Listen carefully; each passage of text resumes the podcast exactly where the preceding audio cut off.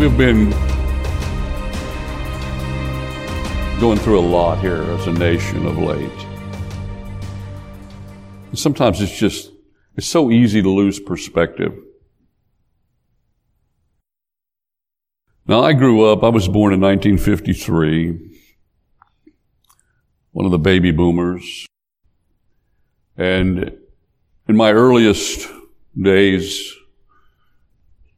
as a child, I remember hearing so much about World War II and those within our immediate family that had served, and, and they were all over the place from uh, Europe all the way through the Pacific. We had large families back in those days, and so there was many involved. And all those stories always captivated me as a young man. And not only that, and I, I want to say this too. We honor all those that have fought and died to keep us free, but there's been a whole lot of mothers, fathers, husbands and wives that stayed at home and supported those men and women who went through unimaginable trauma in their own life through it all. And I remember so many stories that I heard as a young man about the Great Depression, even before World War II, leading up to it. And I think I can safely say we think we're suffering now, but we haven't seen anything like that. And so we can thank God for that. I'm not trying to minimize, but we need to keep everything in perspective. I don't know if uh, you've ever done this. I, every now and then I get interested in uh, researching a family tree all four branches back as far as we can go. And my daughter and I, in particular, and some of the other cousins got interested in this uh, a year or so ago. And we actually visited Appomattox Courthouse that summer. I don't know, it was last summer or the one before. Didn't know it until sometime later, researching our family tree. I had an immediate ancestor that was at Appomattox in the Union forces. Now, I don't know if he was there immediately. He wasn't very high rank, so, uh, but he was in the battles leading up to that. And I thought, well, that's, that's cool. I kept digging and digging, and lo and behold, a few weeks later, come to discover I had another immediate ancestor that was at Appomattox, only he was wearing gray.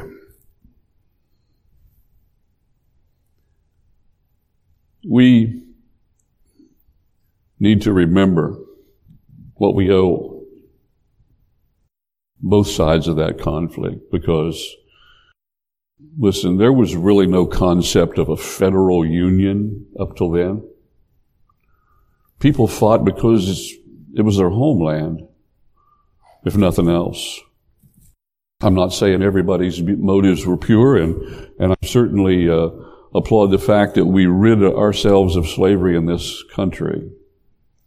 But there's a legacy of good men and women on both sides. And uh, in my case, we lived in a border state that became, well, it separated from Virginia and went with the Union, but you wouldn't know it from the population. They were, they were split, obviously. Uh, but no, nobody owned slaves where we came from. You just, there was no, uh, no real slave ownership in Appalachia. There was just people fighting for what they conceived was their home. We, we all are flawed. We are sinners from the moment we're born. We all do wrong. We mistreat one another. But God does a work in hearts of people of all races and of all backgrounds. It's, it's funny. I, I don't like Queen of England, okay? And just nothing personal, you know what I mean? But I, can't understand when I go through the grocery store and I see all these magazines and I got the Queen and I got the, the, the Prince and I got the, all these people, you know, slam on the front of all these magazines. I'm thinking, don't they have any sense of history?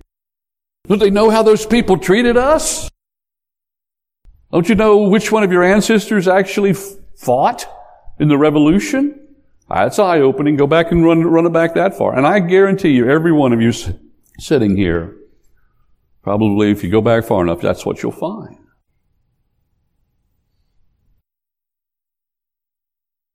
My ancestors came here from France, Germany, England, Ireland, Scotland, from all over the place. And uh, who knows? I mean, many of you could say the same and probably could add to that list. Well, we came together as free men because we wanted to be here.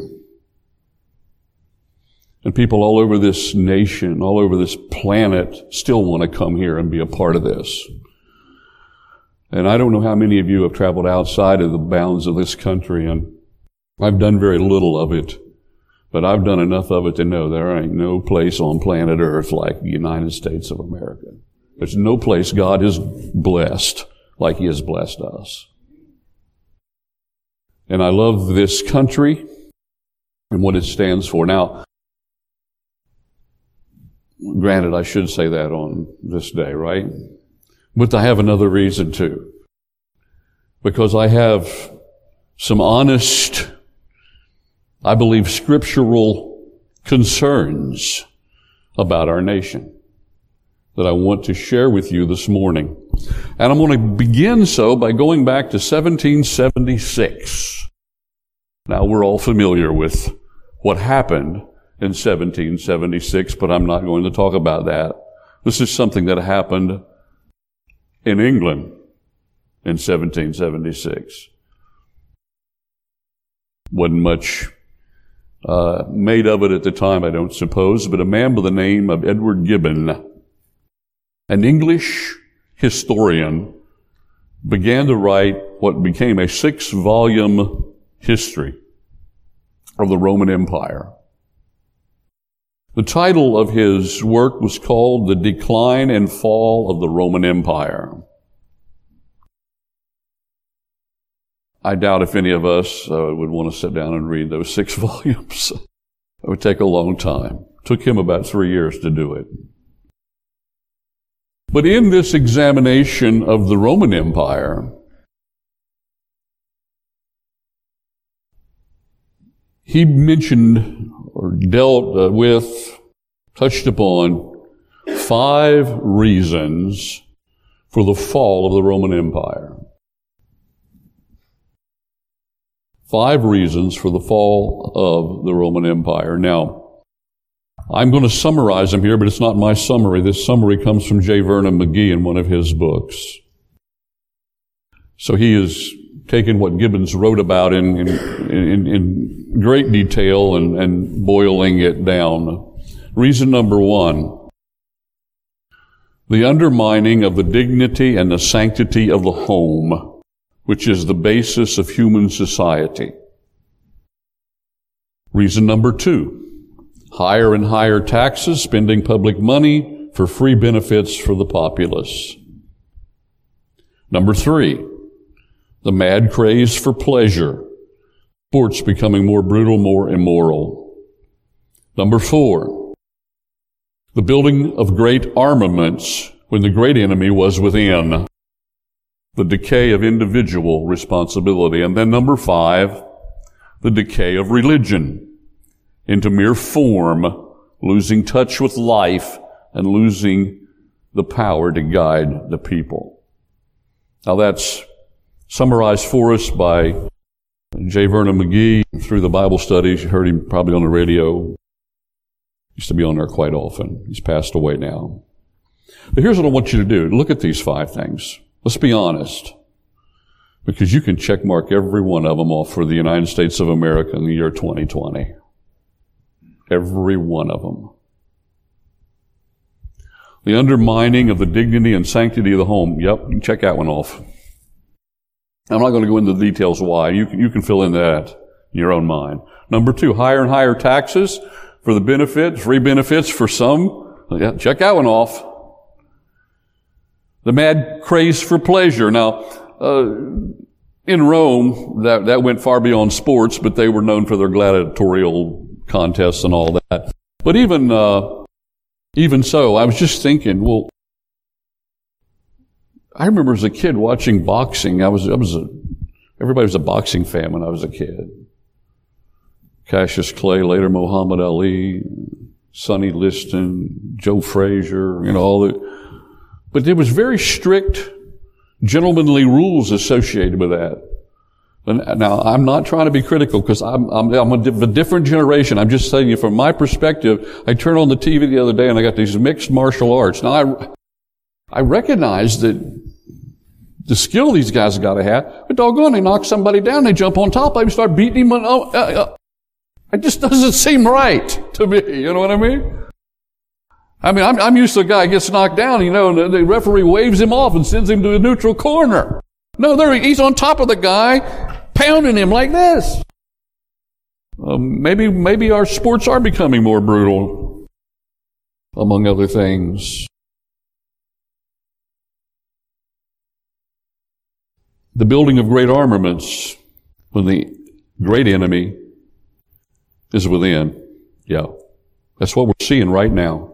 That's exactly what we're experiencing right now. No one dares take on the United States of America except internally.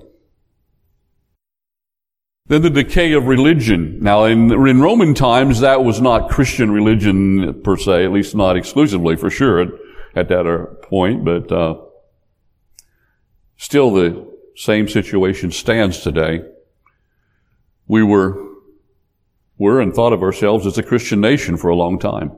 Now we have presidents that tell us we're not. These are sobering things to consider if you love this land. But it is not something that should have been unexpected if you know the scripture. For example, let's take 2 Timothy chapter 3 and verse 1. But know this, that in the last days perilous times will come. Now, I'm not going to take time to read it, but Pastor Travis read us this verse and the ones that follow uh, Sunday or and I made the mention at the time, that's a description of America. But read the, the horrible things that are said following this verse if you take the time to do it. These are indeed perilous times. So I've taken that as kind of a point to begin this morning. And I'm going to wrap our thoughts this morning around this. Perilous times are here for America. Perilous means dangerous, difficult times. They're here. They are upon us. Uh, we don't know when the Lord is coming. We don't know if it'll be really soon or a while or many years, but we are certainly every day grow, drawing at least one more day closer to it. And it may be much sooner than any of us even think. Perilous times are here for America. That being the case, then this is what we all are asking ourselves. What do we need to do? What can we do? What should we do? It's, it's discouraging. It is demoralizing to sit in our homes and we can't give out, and that's bad enough, but then we see all that's happening in this country. My wife and I went to some little, you know, I don't know, uh, it's like a soda fountain up in Raleigh somewhere. We're getting desperate to find somewhere to go. Uh, we went there because they, they have a dessert we liked. And, and, anyway, I think that was the day. Anyway, we're coming back and I'm just coming, started to come down Capital Boulevard. Capital Boulevard blocked off. You can't go down Capital Boulevard. Policemen are out there. And I said, oh, this might be a protest. Let's, let's take a by, uh, let's take a back road. Sure enough, that's what was going on. The, the road was blocked off. That was just the other day, a few days ago. It's discouraging times of respect for law and order and for police and listen I, I, can't defend everything every policeman does obviously they should be held accountable as anybody else But you see what happens when there are no law enforcement. Just go out and see what happened in Seattle. Didn't take long, did it? So what can we do? You and me, I mean, we're just insignificant people as far as the world is concerned. We just, you know, go about living our daily lives trying to, you know, uh, feed our families and uh, make it financially and absorb all the struggles with, that has come with that of late. Uh, and we love this country and we're worried about it. We're concerned about the state of our churches and our Christian people as well in all of this. So what do we do? Well, there's two things I want to put before you this morning. First thing we need to do is we need to view America through the lens of Scripture. View America through the lens of Scripture. Now, you've got a lot of writing to do on the back of your bulletins this morning. Uh, but I, that's what we really need to emphasize. I mean, it's really not great homiletics. It's, uh, and I'm, I'm not a great topical preacher. I almost never do it. But this is just one of those times when we need to look at these things from a broader perspective and see the forest as much as the trees. View America through the lens of Scripture. That's the first thing we need to do. It's one thing to have our opinion about America. It's one thing to have our thoughts, and they may be right, they may not be. But can we confine ourselves to what the scripture says and how it impacts the current situation?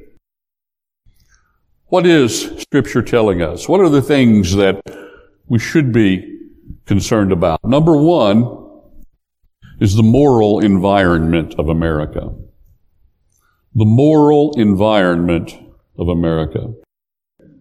I suggest to you that we are on a downward spiral. We've been spiraling for a while. The speed of the spiral as we spiral down is beginning to increase.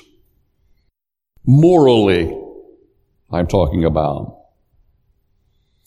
You know, I found a source this week that said that 60% of adults cannot have a 10 minute conversation without lying at least once. Now, men and women have been lying since the Garden of Eden, so that's not any uh, great revelation, but 60% can't get through a 10 minute conversation without lying. That wasn't the way it was in my day, unless you were a kid, and and and, and then uh, you know, it was just because you weren't caught, and, and then when you got caught, you you paid the price. So we kind of learned pretty quickly the importance of being truthful. Most people, it is said, on an average, lie four times every day, 1,460 times each year.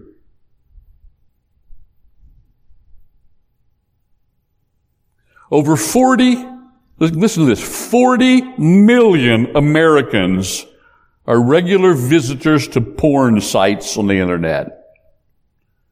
You know how many porn sites there are on the internet?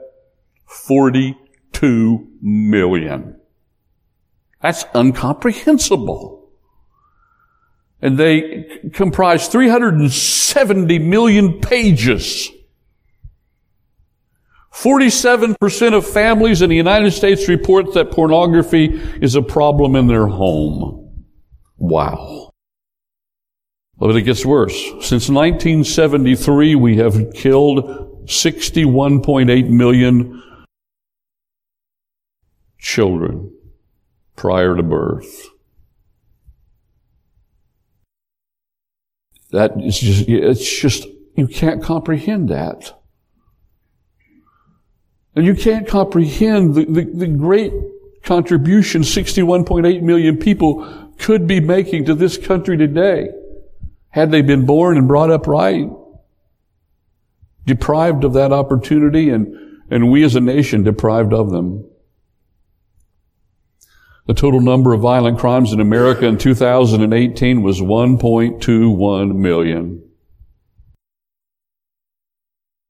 Uh, just a few little statistical reminders. But for the scriptural perspective, We need to go way back in time to Proverbs chapter 14 verse 34. Where Solomon wrote, righteousness exalts a nation. The word exalt means he lifts it up. As President Reagan used to talk about the United States as being the shining city on a hill. Well, that's lifted up. Somewhere, uh, some place that others in this uh, world of ours appreciates and desires to be like. Righteousness exalts a nation to that point. But sin is a reproach to any people. And it is sin and the downward spiral morally that is affecting our nation today. The lack of righteousness will bring us down. Number two, the national connection. Talked about the moral environment. How about the national connection? What do I mean? Well, I'm talking about Genesis chapter 12 and verse 3, where God God said directly to Abraham, I will bless those who bless you. And I will curse him who curses you.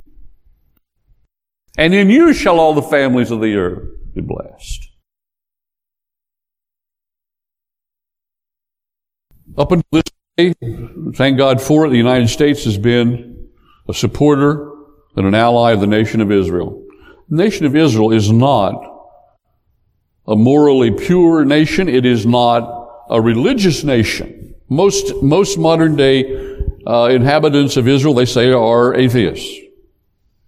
God promised to Abraham, and he has never rescinded it, he has promised to his descendants that he will bless those who bless them and curse them that curse them, regardless of their situation.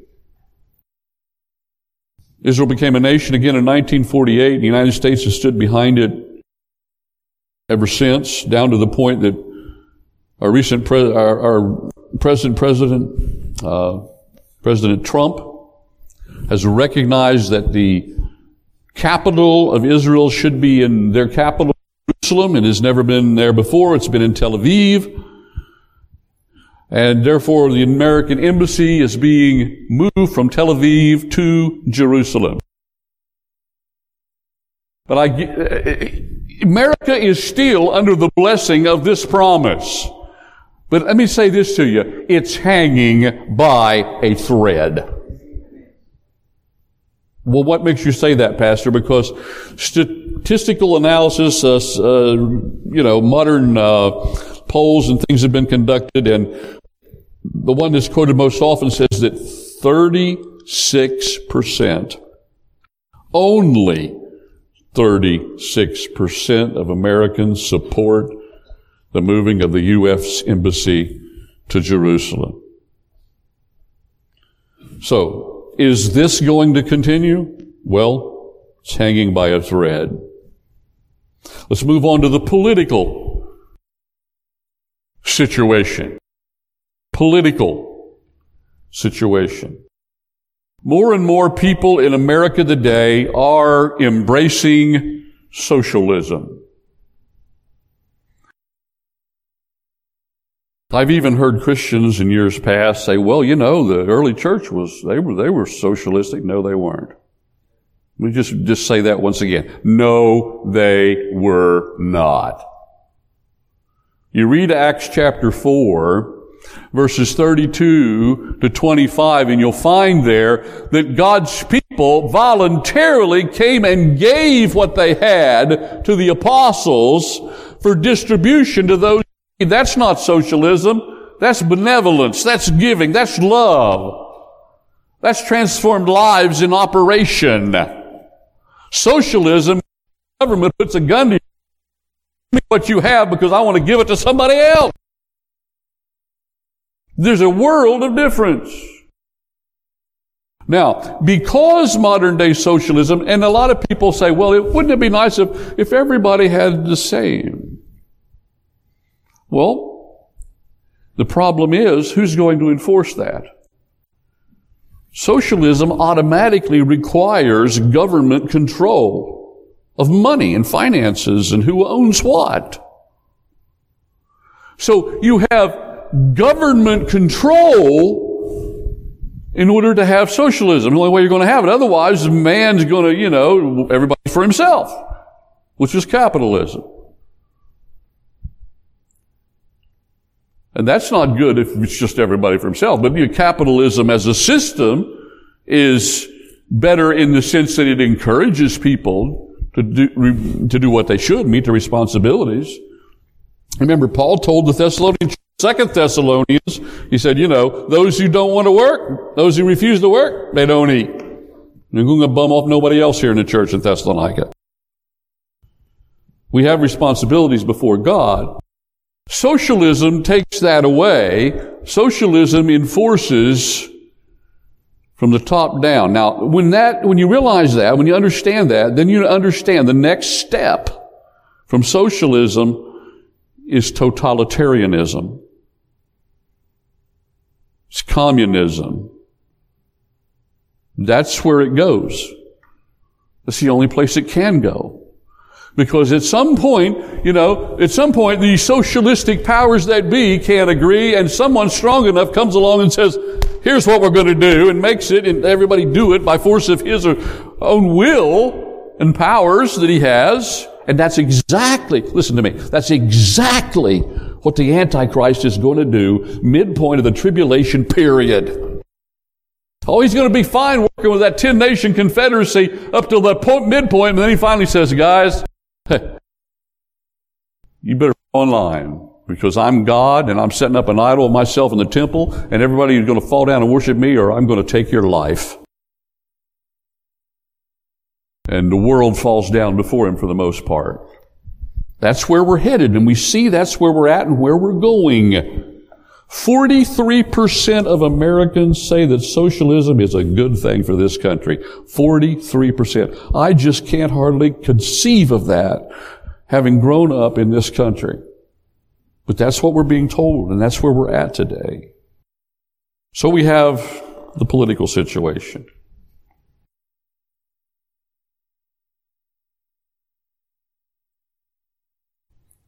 The only totalitarian, dictatorial, autocratic leadership situation that will ever work on this planet is when Jesus Christ reigns over this world. Your throne, O God, Psalm 45, 6, your throne, O God, is forever and ever.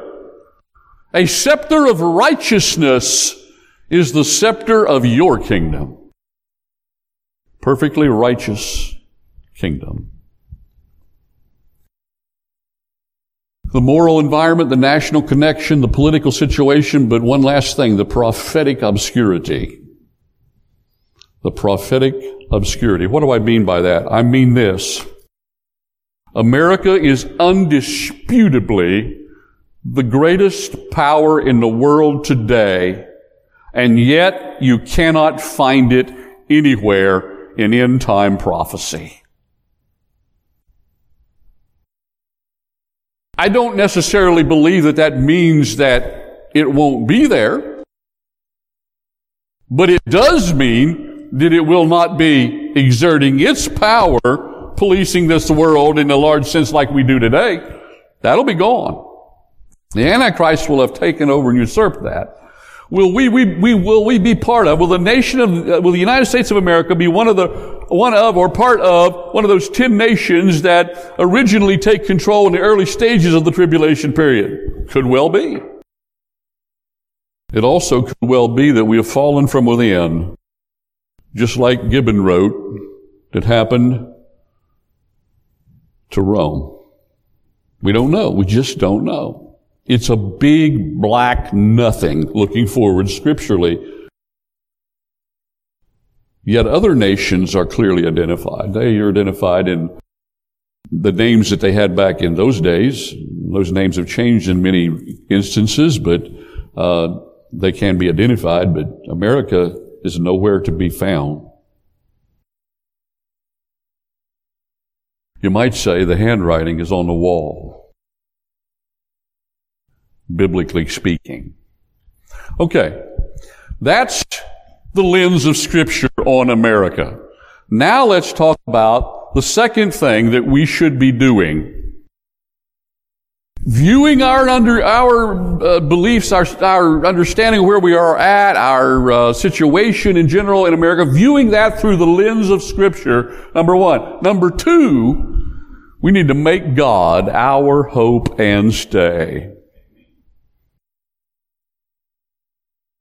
You know, we have uh, in this nation, I think, for many, many years, fallen prey to the temptation of looking to our nation, our government, our president, our Congress, our state, our government, whatever, to be everything for us. And as much as they try to be everything and protect everybody, they only make a mess in the end because they are sinful and we are afflicted by that sin nature through and through from top to bottom. It is God that should be and always must be our hope and stay. So, uh, therefore, then for us, the, the, the commonly ordinary individual, what do we do? We tend to sit back and get discouraged because we think we can't do anything. And then if we perceive of some things that we could do, we get discouraged because, well, we try and we don't see much difference. I mean, let me just point you to some scriptural things that we're told to do in the scripture. Number one, pray. Pray. 1 Timothy 2 1 says, Therefore exhort, exhort, first of all, that supplications, prayers, interception, and intercessions and giving of thanks be made for all men. Verse 2. For kings and for all in authority that we might lead a quiet and peaceable life in all godliness and reverence. We should be actively praying for our leaders, state leaders, local leaders, national leaders, all the time. Now,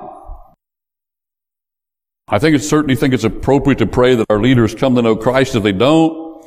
I think it's appropriate that we, we pray that they do things that are uh, conducive to righteousness here in our nation, all that. And, but the scripture puts it this way.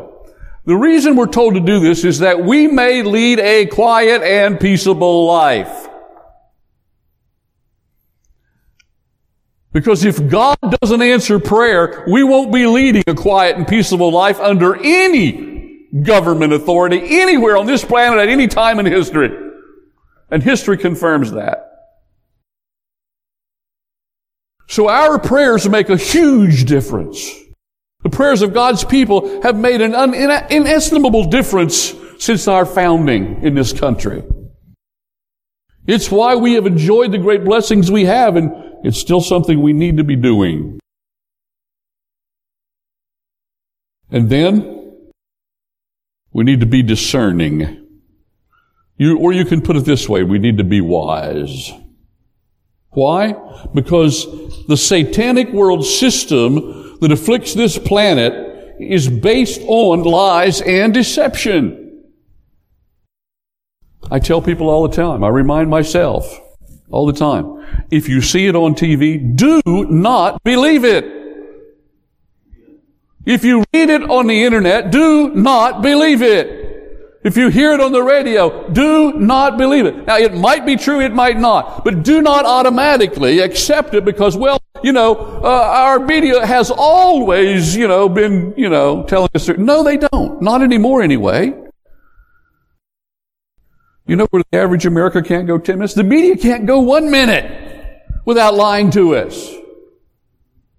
Because they're not, they're, they're not following the principle of informing the public. They are involved in shaping what we think. This is not because they fully understand or even comprehend the motivation behind it all. But the problem is that is the world system. Satan is a liar. John 8 44. He is the lie, he is a liar from the beginning and he's the father of lies. Go all the way back to the Garden of Eden. He lied and, and, and Adam and Eve swallowed the lies. And we have got to be discerning. We cannot afford to take everything we hear and see and read and believe it. We have to think it through. Does it make sense? Compare it to the whole scope of what we can find out. Compare it most of all and, and filter it most of all through Scripture. Be discerning. Revelation chapter 6 verse 2 John says, And I looked, and behold, a white horse, and he who sat had a bow, and a crown was given unto him, and he went out conquering and to conquer. Description of the Antichrist, the first of the seven seal judgments opened by the Lamb. And the Antichrist has a bow but no arrows in this depiction. He conquers the world by peace in the first three and a half years. And it doesn't stay peaceful. You see? But he's a liar because he serves the liar of liars.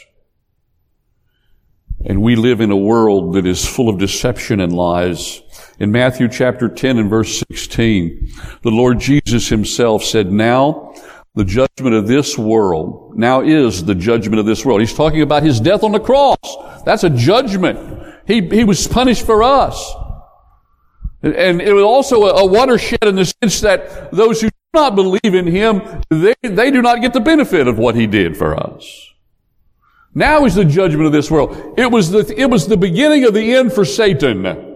Now is the judgment of this world. Now the ruler of this world will be cast out. He's talking about Satan. Why do you think there's so much talk about a one world government? About it all the time, more and more and more and more. And we have people Fortunately, in this nation of ours, they think we got to bow down to the concept of a worldwide government. It is satanic. It is where prophetically the world is going. We cannot stop it. It'll be the Antichrist system until the Lord comes back once He institutes it. And so Jesus said to his own disciples, Behold, I send you out as sheep in the midst of wolves. Therefore be wise as serpents and harmless as doves. We're not to cause pain and problems and issues, but we're to be wise as serpents. So pray, be discerning, be faithful. This is the next one. Let's go to Hebrews chapter 10, verse 23. Let us hold fast the confession of our hope without wavering. Sorry about that extra T in there. I was wavering at the moment when I was typing. I guess. Hold fast confession of our hope without wavering. For he who promised is faithful. What he promised, what he said, it is true and it will come to pass if it's prophecy, just like he said. And us is going to come. Nothing's going to change it. He is faithful. We, his children, ought to be faithful. We should hold fast to what we believe. That song this morning was perfect for that, this point, Brother Todd. Then, a fourth. Be an encourager. Be an encourager. The next verse, by the way, in Hebrews, verse 24 and 25 says, and let us consider. Okay, let us hold fast to what we believe, number one. Now, let us consider one another, number two, to stir up love and good works. You know, it's hard enough to be loving and do good things. It's, it's another step in difficulty to stir other people up, to get them to be loving and do good things. And my friends, it's come a day when we need to be stirring each other up. It's not enough just that we do what we need to be doing. We are living out in a day, a time in which it is so critical that we be stirring one another up to love and good works not forsaking, here's how you do it, not forsaking the assembling of ourselves together as the manner of some is, exhorting one another. You say, well, Pastor, we're having all kind of trouble with that assembling thing right now. I, I understand. And, and not everybody because of their, their health uh, situation and their uh, risk situation should be assembling.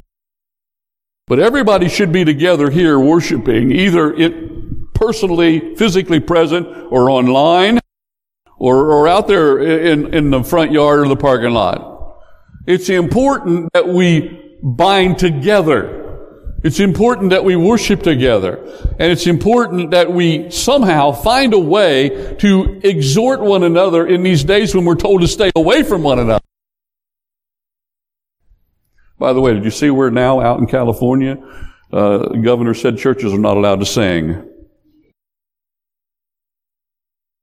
I don't think our governor is that stupid. I'm sorry, I should have said it that way. I was referring to the stupidity in California. I, don't, I don't think our governor would do this. But if he were, I can't obey that. I'm sorry.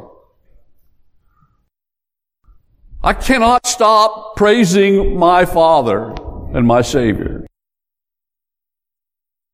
Put me in jail if you want. If everybody else wants to stay home and not sing, that's okay. I'll be here singing glory be to God anyway. And I'm, and that's okay because I don't mind my singing. Other people do, but I don't. We need in these extraordinary times to be encouraging one another. So I've just, I, I, I thought about this for a little while this morning. It's been on my mind. What, what can we do? What can we do to better connect? And I know we're doing a lot of great things and we have and a lot of efforts made, but I'm going to ask this. For you seated here, for you on the live stream, for you outside in your cars, I'm asking every person in Fellowship Baptist Church to volunteer to do something. And here's what I want you to do. I want you to volunteer to get on the telephone and call three people, three people in our church, three other people in our church, every week for the next four weeks. And I need to know who you are and, and who's volunteering. I don't need to know, but I, I, I want to try to make sure that everybody gets phone calls. So I don't want 40 people calling the same three people. You know what I mean? So, if you will get on Facebook right now and, and you can put a comment and say, yes, uh, my name is so and so and I, will call three people each week for the next four weeks. Let me know right there. Or send me an email. Let me know when the uh, churches are, I just want a list of names so I can come back to you and say, here's who I want you to call. I think that was Chris volunteering in the back in the booth. Oh, thank you, Chris. It doesn't matter. You say, well, what do I say? I don't care what you say. Just call somebody and have a conversation. People just need to hear a voice on the end of the line. You need someone to ask them, how are you doing? You need somebody to encourage them, you know, and, and, and someone to talk about the scripture and the Lord with them for a moment, few minutes, three minutes, five minutes, and it will change their day. And then that person hopefully will be a volunteer too, and they're going to move on and they're going to call three people, another three. We need to connect and to consolidate our commitment to one another. So I'm asking you to do this. And then finally, be expectant. The last phrase in Hebrews 10:25 and so much the more as we see the day approaching. See that's what's happening. It may be a long time yet, it may be tomorrow, I don't know. But the day's approaching and we can see it approaching. So as we see the day approaching, let us be all the more faithful, all the more encouraging, all the more expectant until that day comes. Now, in conclusion, here's what I want you to do. I want you to turn, it's not going to be on screen, turn to Matthew chapter 6.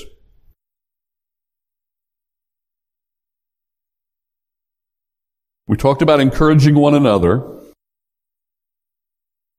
This goes beyond one another in the church. This impacts the world we live. Matthew chapter 6 verses 13 and 14. Oh, I can't believe I did that. I gave you the wrong, the wrong chapter. Hang on just a minute.